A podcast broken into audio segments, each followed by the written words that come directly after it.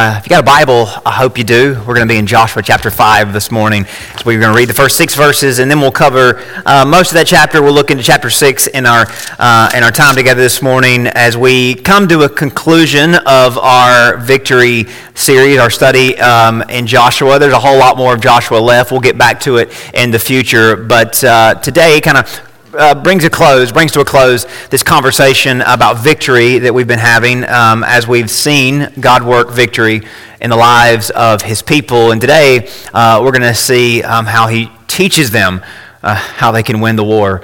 Uh, maybe not the war you think that they're about to face, uh, that we think that we face, uh, but the war that is most uh, crucial in the battle that is most pressing. Joshua chapter 5, verse number 1. So it was when all the kings of the Amorites who were on the west side of the Jordan and all the kings of the Canaanites who were by the sea heard that the Lord had dried up the waters of the Jordan from before the children of Israel until we had crossed over, that their heart melted and there was no spirit in them any longer because of the children of Israel. At that time, the Lord said to Joshua, Make flint knives for yourselves and circumcise the sons of Israel again the second time. So Joshua made flint knives for himself and circumcised the sons of Israel. Verse 4 And this is the reason why Joshua circumcised them.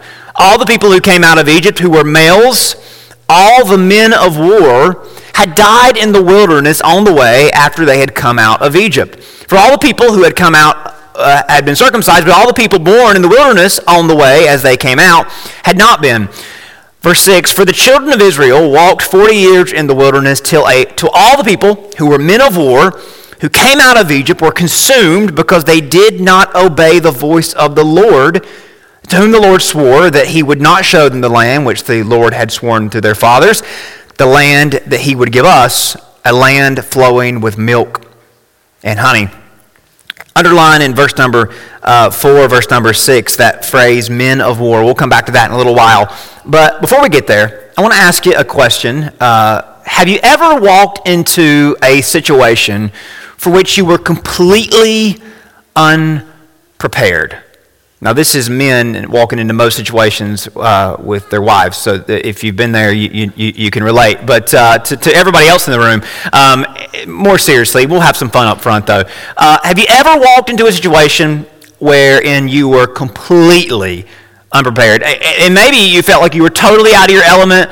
Uh, you were out of your league. Maybe you felt exposed, as in you just felt like it was just obvious to everybody around you that you were just so inadequate, so unprepared, so, you know, so out to lunch uh, for this moment. Uh, you know, it's one thing to go into a scenario where it's well stated that you're unprepared, and, and everybody kind of figures it out as they go. But what makes these deal worse is when we go in, for whatever reason, our pride, our fear, overconfidence, um, we're not honest with ourselves and we're not honest with other people, and, and we pretend that we're going to be able to make it work.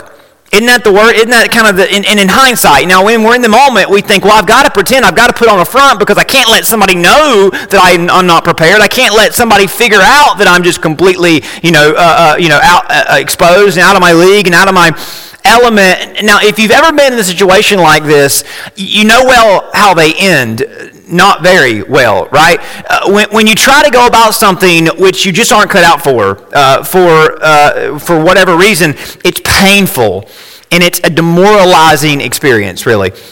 Before we get too serious with this, um, how many of you can remember being in school and taking a, a, taking a test on a subject that you were completely blank on? We've all been there, haven't we? Um, and, and, and maybe it, been a little while for some of you, but uh, you can remember, and maybe we've went through this with other kind of tests, other kind of things that we've had to face in this life um, since then. But how many of us we remember those days in school when the test was put in front of us, and we were just we knew going in, hey, this isn't going to work, and maybe we had this little hope that maybe maybe it won't be as you know based on the material I didn't look at as as I thought it would. But you get there, and that hour, the hour and a half is uh, the worst time of your life. I mean, that time in your classroom when that test gets put on your desk for that next hour, that next hour and a half, it, when you got questions and prompts concerning the subject matter that you're totally oblivious to, that is one of the worst experiences you can ever face. And, and, now sometimes it's just a matter that, you know, we just didn't study that well, or maybe you studied as much as you could, but just the math and the science didn't click.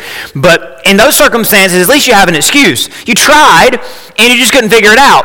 But the absolute worst nightmare experiences are the ones where you were assigned a book to read, um, or several chapters to read, or a, a sheet to study, a material to study, and the tests are being passed out, and you're sitting there thinking, there's no way. There's absolutely no way I'm going to be able to fake this because I didn't read anything in advance. And we've all been there, haven't we? We didn't read the book, we didn't read the chapter, we didn't study the material, and we still go into that test day and we look at that paper and we held on to some slight bit of hope, but when it gets in front of us, we feel like we are being punched in the gut a hundred times in a row, right? It's just, there's no way. Now, I, I, mean, you can wiggle through maybe a math test or a science test, but when the questions or the assignment begins based on what you have read, answer these questions or respond to these prompts, I mean, you can guarantee that you're going to feel the most nauseous you've ever felt while you're sitting there, right?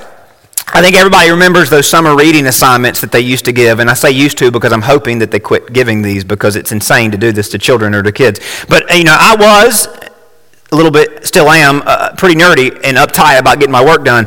But even I didn't get past the first chapters of those books. And I, I remember one year, the summer assignment was uh, about a book about a kid with a terminal disease. I mean, what 14 year old wants to read a book about someone with a terminal disease during their summer break? Nobody, right? And, and this 14 year old was going back and forth from Duke Hospital with a leg injury that wasn't getting any better. So you can imagine how less inspired I was to read a book about a kid that was, uh, was in pretty bad shape. Now, I remember going into that test that first week of school, or whenever it was, that first a couple weeks of school, and everybody's in the lunchroom, and there's, you know, like 60 or so of us, and there's like five people that actually read the book. Less than half of us even know the name of the book, or even know the name of the character that the book's about. Um, but nonetheless, we're all sitting there pencil in hand, and we all make the attempt to take the test because we were honor students after all, so we've got to at least try.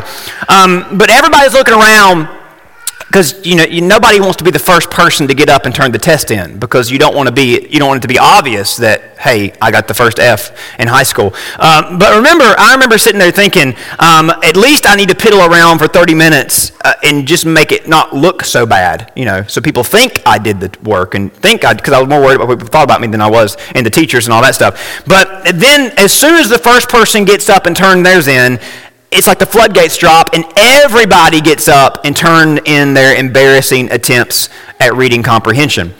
The only problem with that, though, you cannot comprehend what you have not read, right? Which makes a lot of sense. But the novel idea that you actually have to read the novel. Now, I felt so humiliated after getting those results back. I vowed to always read my assignments from that day forward. So even in classes where I wasn't even told to read the textbook, I kind of had a little bit of an extreme uh, habit that I developed. Uh, science book, calculus book, I, I, I read the book because I just did not want to ever feel like that again, now I remember in college and in seminary, which, uh, which is pretty much you go to your lectures and 20% of your tests are going to be about the lectures and 80% are going to be about the content you are assigned to read that they never mention in class. Uh, and the thing I learned in college uh, that basically there's like two tests a year or, or you know, a couple of papers or one paper, and you go to class day after day and you just listen to the professor talk, and sometimes he just talks, he just rambles about stuff that's not even going to be on the test and it's not going to be relevant to the papers you write. Meanwhile, every week there are hundreds of pages assigned for you to read, and it's easy to say, I'll just read that next week. And about four weeks in, you've got 400 pages to read and a test the next week. And then it becomes very obvious that you're not going to get this stuff read. Now, thankfully, I, I, I, learned my lesson by the time I got to college and, and grad school. Um, some days in life are like this, though. You get this false sense of security that you can kind of brute force your way through the, the days, whether you're prepared or not. But then the tests come, then the trials come whether academically or in real life. And if you go in blind, you will go straight for the ditch. And we've all been there, haven't we? And unlike in school, there's nobody to copy if you're in a pinch. Now, I'm not endorsing cheating, but it reminds me of the time um, I, I, was taking a European history class in high school, and everybody um, knew that this guy next to me copied my test. Um, there were three people in the class that read the book, and uh, believe me, this guy was not one of them. Um, so this guy, uh, this happened to be a class. I loved the material. I couldn't get enough of the book. I think I, I, think I actually took the book home with me that summer, which is a really strange thing, I know. But um, uh, everybody knew this guy cheated off me, and they didn't like it because everybody was getting 50s, and I was getting pretty good grades, and this guy was getting decent grades because he would not copy it completely. He would at least make it look like it wasn't that obvious. But everybody knew that he was cheating off my, my Scantron. So one day, the last test of the year, I decided to do the right thing. So I got two Scantrons, and I filled out two. One was my test, and one of them I filled out um, with about 50% of the questions, you know, obviously and, and intentionally wrong. So I wrote Justin H on one and I wrote Mickey M on the other. Um, so my friend and Mickey got the same grade. They got 45s. Um, but I didn't, thankfully. But he, hopefully, he learned his lesson. Um, and fulfilling the prophecy of Jesus, if the blind lead the blind, both will fall into the pit. So um, uh, I shouldn't have done that to him, but he shouldn't have been cheating. So, you know, I, I, just thought I should do that. And everybody was happy after that. But now, all of us probably have a story or two that's kind of actually comical in retrospect, but it most definitely wasn't at the time. Um, and, and I think all of us, maybe you have a story that you went into a test prepared but you prepared with the wrong source material. Has anybody ever done that? And this is kind of, you think, how can this happen? But sometimes I, I, think people use this as an excuse, but, you know, they read the wrong chapter or they studied the wrong list. But I think at least one time in all of our lives, there, this is actually the case. Uh, you'd always feel sorry for that person who put in the work to actually prepare for the test, but somehow went out of their way to actually study the wrong chapter or the wrong list of words or whatever it was. And, and, and I know most people think, how is that even possible? But teenagers' brains don't work at 100%, and, and while odd, it's definitely possible. Most of us have done it. Now, and if we're being honest, most of us still stumble down this path when it comes to real life problems and challenges. There are so many situations that we find ourselves facing that we just aren't properly prepared to deal with. We just aren't properly prepared to navigate or to overcome. And instead of admitting, let's go to the next slide. Instead of admitting that we weren't properly prepared, we began using tactics that were not fit for the challenge at hand. Now, in some cases, the tactics we choose and use are 180% opposite of what we should be using, which you can probably imagine just exacerbates the problem. Obviously, we face uh, a lot of tests and trials in this life. We come up against a lot of obstacles and a lot of mountains. And the only thing worse than not knowing what to do when facing a test is knowingly facing the test in a way that's guaranteed not to work or solve or help anything. The thing is, with life, it's not like school where you just get a bad grade and move on. In life, our decisions impact so much and so many people in any given season. So if we don't go into our battles with the right mindset, it's pretty much a lost cause. The war is already over. And you say, what war are you talking about? The war for our hearts, our minds, in our souls. Now, this may seem like a stretch for some, but this is absolutely true. There is an enemy who wants to rule us and ruin us. There is an enemy who wants to enslave our minds, our hearts, and souls every single day. Every single one of us face a battle of some kind. And that battle is not of flesh and blood. That battle takes place in our minds, our hearts, and it's for our souls. And there is an enemy who wants to rule over us and ruin every single one of us. There are forces in this world that have an agenda to block us from God's will, to steal, kill, and destroy the person that God wants us to be. And they never take a day off. Now, maybe you don't think this is true. Maybe you think this is fear mongering or some kind of strategy people like me use to get your attention. But I say this with all sincerity, with love in my heart for the people of God. This is a test that we cannot underestimate, that we cannot afford to fail. We've been studying the book of Joshua, and this is kind of where it's all been headed. It's all about God's efforts to lead his people into the promised land. And, and the previous generation, they blew it. God was betting everything on the next generation to achieve and succeed where the previous didn't. And what we've learned across the first few chapters of Joshua is that God was taking a super hands on approach with this generation, showing them that he could be trusted and he had their best interest in mind. But Joshua's generation fought against the same forces as their predecessors. And I'm not talking about the tribes or the opposing nations.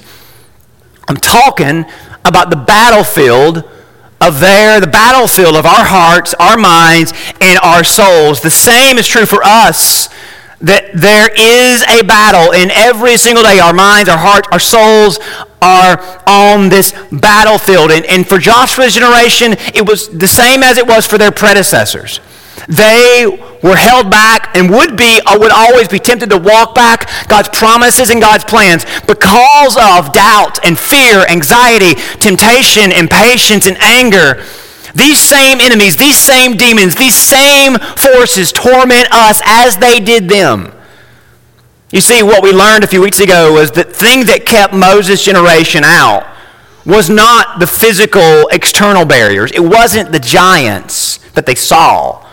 It was these giants and their hearts. It was these internal spiritual burdens. But with Joshua's generation, God tells Joshua, listen, the mission has a zero fail state. The difficulty has been turned down to easy. There are still plenty of ways you can mess this up if you don't trust me, though.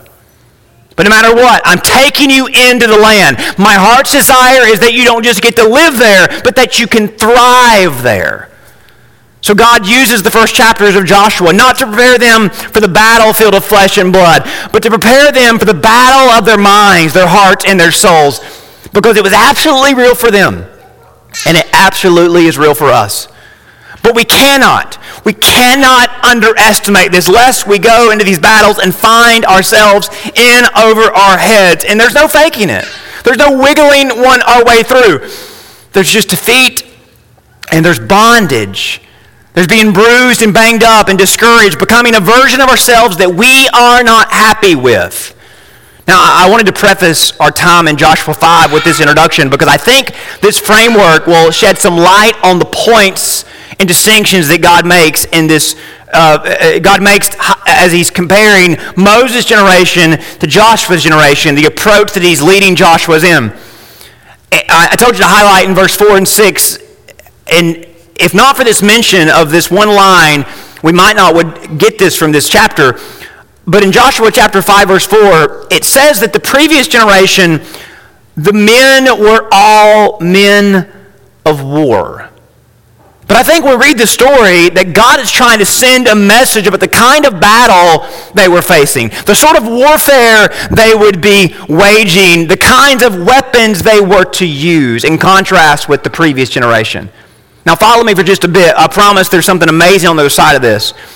Down in verse number 8, it says that they took time after the surgeries to heal.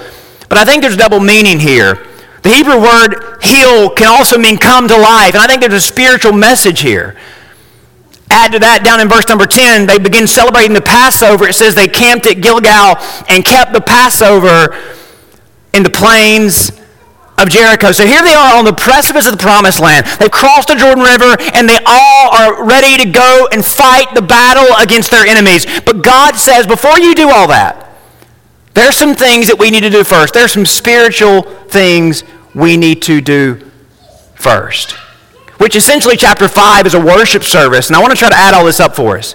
This chapter, this pause in the action, is about preparing them for the real battle that they're about to face, the real battle that would always be present. This chapter is a worship service, and it really reminds us that worship services are always to be understood as preparation for the battles we face in this life. Now, remember, this text tells us these men were not trained for war like Moses' generation. Why would it tell us that? And then go on to talk about circumcision and Passover. Because this chapter is about preparing this generation for a different type of war. They didn't spend this chapter sharpening their swords, preparing spears, securing chariots, training horses. They didn't spend this chapter doing drills about how they were going to conquer the land, which is what you would expect them to do, right? You would expect, oh, this is not a generation of warriors, so Joshua better get this group in shape because there's no way they're going to win the war if they're not prepared for the battles. But the real preparation in this chapter is spiritual, which tells us there's a different battle, there's a different war coming into view. This chapter is meant to be kind of a stunner as the enemies across the valley see these people and they're not sharpening swords, they're not beating rocks, they're not getting chariots ready, the horses are not being primed for, for, for running into battle. They're performing surgery on their men, which is the contrary to what you want to do before battle, and then they're worshiping. How is that preparing them for war? Why would they be doing this? And I think this causes the people to let their guards down. Because these people can't be taken serious. They're not actually warriors. You see, that's how our minds think. It would be easy to, for Joshua to make the mistake of preparing his men for the wrong kind of war. But Joshua knew the real battle. The real battle, the unseen battle, the spiritual battle. Now, now, just a quick word on circumcision. It was a Jewish custom which was an outward sign of the covenant. But there's something that's normally done to babies to mark their initiation into the Jewish nation, this being done on adults was not ideal, to say the least. But it definitely made the intent behind much more real. And this is the message that God is trying to send to his people by causing this to be done. Before they moved forward to possess the land, they had to pause to first prioritize the Lord. Again, the battle that they see is not the battle that they face. The battle that they think they're about to fight is not the real battle at hand, which is so true for all of us. Before capitalizing on the spoils of conquest, they concentrate, concentrated on their devotion to the Lord, their possession of His Spirit. These men would be prepared for a different kind of war, for spiritual warfare for the war that they faced in their hearts and their minds and their souls. Joshua's generation was prepared for a different kind of war that worship and devotion alone prepares us for and empowers us through. You, you see, every single day, every single day we face battles for our soul, but we always do so by means of our flesh and this is why we don't win. Isn't it true? What good did giving into your emotions do? Rather than doing good, it actually did something bad, actually caused harm. And, isn't it true that when it starts in one place, it trickles down to the next place. A problem that you encounter at work goes home with you, and then it goes from one day to the next, and by the time you get to church on Sunday, you're not even in the mood to worship because that battle that you faced by means of your flesh ruined and soured your spirit. See, we often find ourselves looking for happiness, but the reason why we lost our joy is because we went into a battle unprepared prepared. We went into a battle and we gave in to our emotions. We gave in to our flesh and we fell into bondage. We didn't come out victorious. This is why we only come further into the bondage of this world. Joshua teaches his generation that we must prepare for a different kind of battle. We must change our target. We must identify our real enemy and learn to worship in its presence. As in, defer the situation to God, and instead of reacting to the enemy the way our flesh wants us to, worship God in the presence of our enemies. Worship is the best offense and the best defense in every battle that we face. But isn't it true that as we face all the enemies around us in this world, we feel it rising up in us. We feel our flesh rising up, don't we? We think, I know how to handle this battle by giving in to anger, anxiety, bitterness, and fear. And every time we do this, what does it lead to? Not victory, not joy, not peace, but bondage and chains, frustration, and disappointment. Isn't it true? That we go into battle after battle after battle unprepared for the situation, and we use tactics that are not right for the moment. And every time we face these battles for our souls, we use our flesh, and every single time we give in to anger, anxiety, bitterness, fear, and all the more, we lose, don't we? Don't you want to win?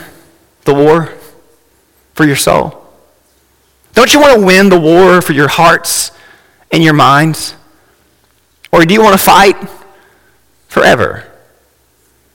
We've got to learn how to worship God and the presence of the enemy and his forces, lest we become mere products of the enemy. And, and I hate to say this, the enemy is not going to back down. He knows what sets you off. He knows what sends you off a cliff. He knows how to instigate your anger, your anxiety. He knows how to fill your heart with fear, with bitterness, with chaos. He knows, and he's good at it. How many times are we going to walk onto the battlefield unprepared? for his tactics. And here's the thing that really kind of is unbecoming for Christians, and, and it's just really, there's no excuse for it if we really are honest about it. When we're tempted to fight battles with tactics that resemble those used by Satan, empowered by our sinful nature, what then sets us apart as God's people? How can that lead to victory? Come on. When we go to battle and we go into our flesh, we are fighting against the enemy with his very methods. We are allowing our sinful nature to dominate us. What then sets us apart as God's people? And how in the world can that lead us to victory? It's impossible. That's the answer. We could camp out on this point for the rest of time, couldn't we? So many excuses we feel enslaved to. But we don't have to be. Joshua knew they can they can't go into the first battle and do it the way everyone thought it should be done. What precedent would that set? It might get them in, but it would not lead them to true victory. Because this victory, the victory, wasn't merely about physical possessions, but it was about a spiritual possession. So Joshua made it, uh, uh made it a clear thing. He established a strategy that would be inclined to implement every single day as we face battle after battle for our hearts and our minds and our souls, whether it's conflict at home, at work, within our own selves. When we feel surrounded by temptation and opposition, when we feel suffocated by everything that sets off our fears, insecurities, anger, and weaknesses, we have got to remember this one thing. If we want to win the war, we've got to learn to worship the Lord. If we want to win the war, if we have an ambition to win the war, if we want to see victory, our first and only strategy must be worship. 2 Corinthians chapter 10, Paul says this to Christians. For the weapons of our warfare are, what's the blue say? Not of the flesh. So, as Christians, we are not going to win the battles we face every single day by tapping into our flesh. It's easy, it's quick, it's more natural, but it never works. The weapons of our warfare are not of the flesh, but they have divine power to destroy strongholds, as in the enemy's grip on your situation. But notice what he says next. We destroy arguments and every lofty opinion raised against the knowledge of God. You know what he's talking about there? the arguments that our own flesh offers, the, the opinions our own flesh has. You see that? Our flesh says, Well, I know how to fix this. I know what I should do. I know what I'm going to do. I know the only option. And Paul says, we can take every thought captive to obey Christ. Christ is our victor. Christ is our Savior. He is God's way to win these battles. And that's exactly what we see Joshua leading the people in. Now, y'all know how this story goes, but look at chapter 6, verse 1 through 5. Now, Jericho was securely shut up because of the children of Israel. None went out and none came in. And the Lord said to Joshua, See, I have given Jericho into your hands, its king and its mighty men of valor. You shall march around the city, all you men of war. They were not men of war, but they were of a different kind of warfare at this point. You shall go around the city once, this you shall do six days. And seven priests Anybody in the ancient world would agree, in the modern world, you don't send priests on the front line because they're not trained to fight battles like you need fought on the battlefield. But seven priests shall bear seven trumpets of ram's horns before the ark. But the seventh day you shall march around the city seven times, and the priests shall blow the trumpets. It shall come to pass when they make a long blast with the ram's horn, when you hear the trumpet, sound of the trumpet, that all the people shall shout with a great shout. Then the wall of the city shall fall down flat, and the people shall go up, every man straight before him. Now, I know we've heard this since we were children, and it just sounds like obviously it's biblical, it's, you know, it's what you would expect the Bible to say, but can you imagine how comical this must have sounded to them? If not all of them, some of them. But Joshua stuck to his guns, or really stuck to his trumpets. His generation understood the true battlefield that God's people faced every single day, enter every single day. His would be a generation that approached these battles with the right strategy, with the right warfare, with the right kinds of weapons. Another thing that helps us bring all this together, most would think, don't you worship after you win? Isn't that what we think? You blow the trumpet after you win. But that's how this world trains is the thing, moving our goalposts.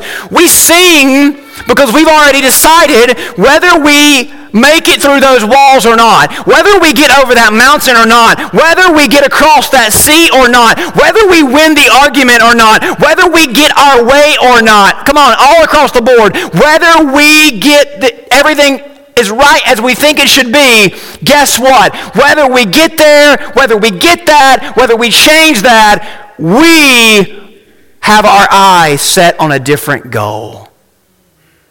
Come on, this, this will change the way you face arguments at home, tension at work, problems in this country, change the way you face the battles in your own heart, your own mind. The strategy must change. See, Joshua's generation went into this battle with this, uh, with this mentality. I've still got God, God's still got me, and that's how you spell victory. You see, they weren't worried about how things were going to work out. They knew God was already with them and that God was going to give them victory. They didn't know how this was going to, was going to go. They didn't know exactly if things were going to go down as God said they would, but they trusted Him. You see, we go into battle every single time. And if God says to us, worship instead of argue, worship instead of strike back, worship instead of getting your flesh, we think, well, that's not going to work. That's not going to fix the problem. But God says, listen, that's not the problem. The problem is what's going on in your heart. That's what's at stake. That's what's at risk. That's what's most important. So why do you worship? Why do you rejoice? Why do you take heart? Because I've still got God and God's still got me. And that guarantees victory. Listen, think what you want about Joshua's generation. They had a lot to lose. They were determined to trust in God's plan. They knew their true victory was knowing Him and becoming more like Him. I don't want to underestimate the struggle you're facing, the obstacle you face on a daily basis, but I but can I take a little liberty? And say we'll never have as much on the line as they did. They had their own egos, reputation as an upstart nation, but they also had the bigger picture, God's plan for the future of the world.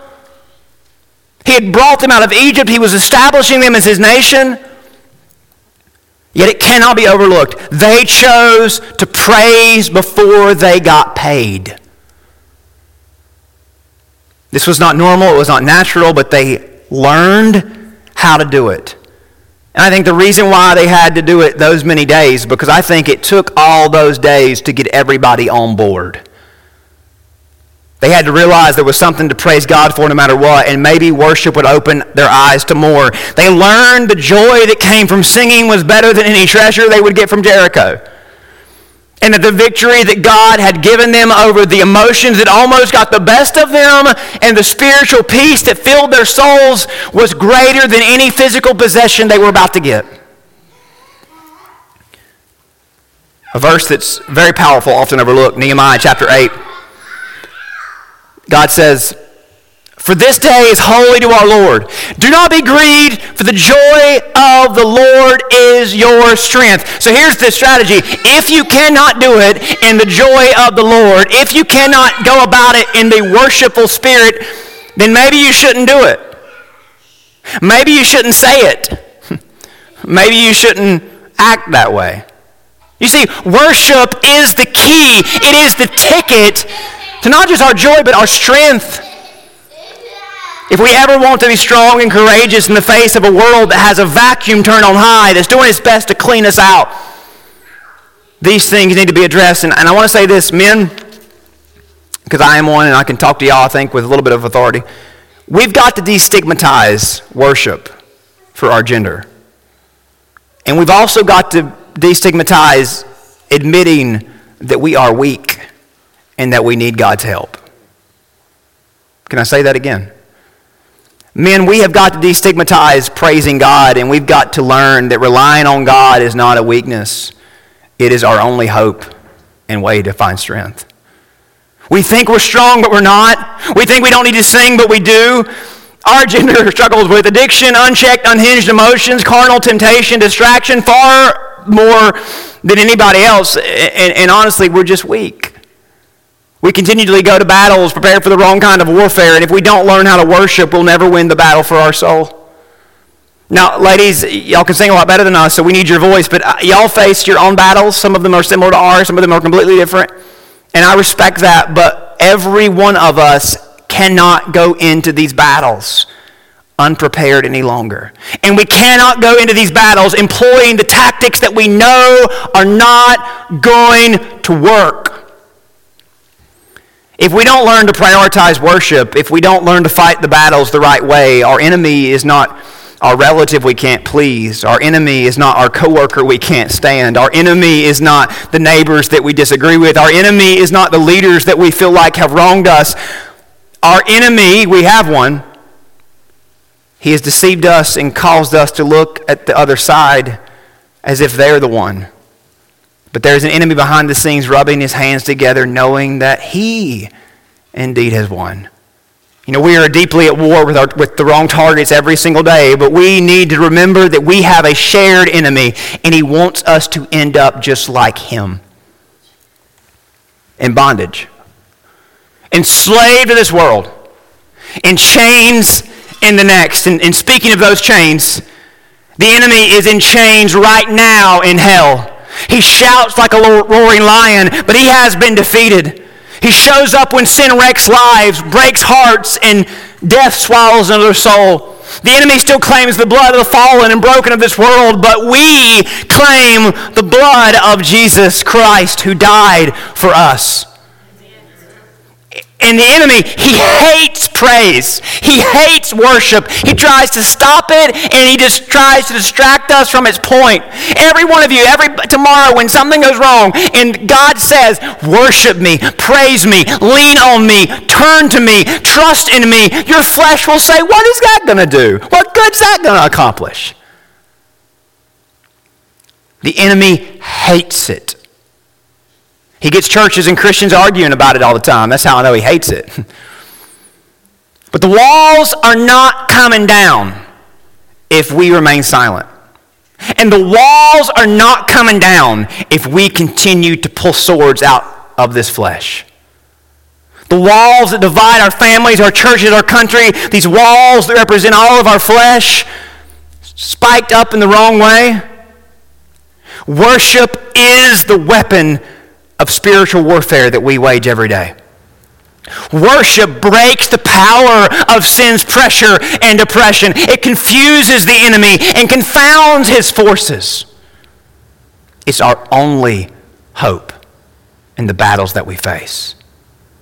Because we are not targeting the person in front of us. We're not targeting the things that we see. We're targeting the things that we can't see. We're targeting those emotions that we definitely can feel. But those emotions are not overcome by using them. They're overcome by worshiping the God above us. That's exactly what happens at Jericho. Y'all know how this story goes. They walk around the wall day one, day two, day three, day four, day five, day six. Down in verse number 15, it says, they, It came to pass on the seventh day, they rose early about the dawning of the day. They marched around the city seven times in the same manner. On that day only they marched around the city seven times. And the seventh time it happened when the priest blew the trumpets. Joshua said to the people, Shout, for the Lord has given you this city. Shout to the Lord because he deserves worship in this moment. When the enemy surrounds you, do not give him your attention, give it to God. Verse 20 So the people shouted when the priest blew the trumpets, and it happened when the people heard and sound, the sound of the trumpet. The people shouted with a great shout. The walls fell down flat, and the people went up into the city, every man straight before him, and they took the city. Church, now more than ever, we need to lift our voices up not in anger, not in frustration, but in joy and in worship. The enemy is going to try to convince you every single day this is not how you fight, this is not how you win, this is not how you overcome. But take it from Joshua, take it from Jericho. This is the only way. And every one of us, we carry that sword on our side, that sword that we're so tempted to pull out. But God calls us to carry the trumpet instead. Now, more than ever, this year, more than ever, we need to rise up and go to war against the forces that work against our world. Let's lift up our voices. Let's raise our voices. Let's raise our weapons of praise. And let's slay the evil forces that work against our world, that work against us. Because greater than these is the power that is in us. The blood of Jesus and the spirit of his resurrection are greater and more powerful and able to break every chain, reverse every curse, and raise every grave. I want to show you something in closing.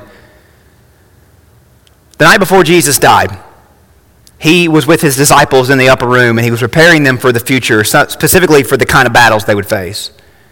He told them that he would be betrayed, arrested, falsely charged, beaten, and crucified.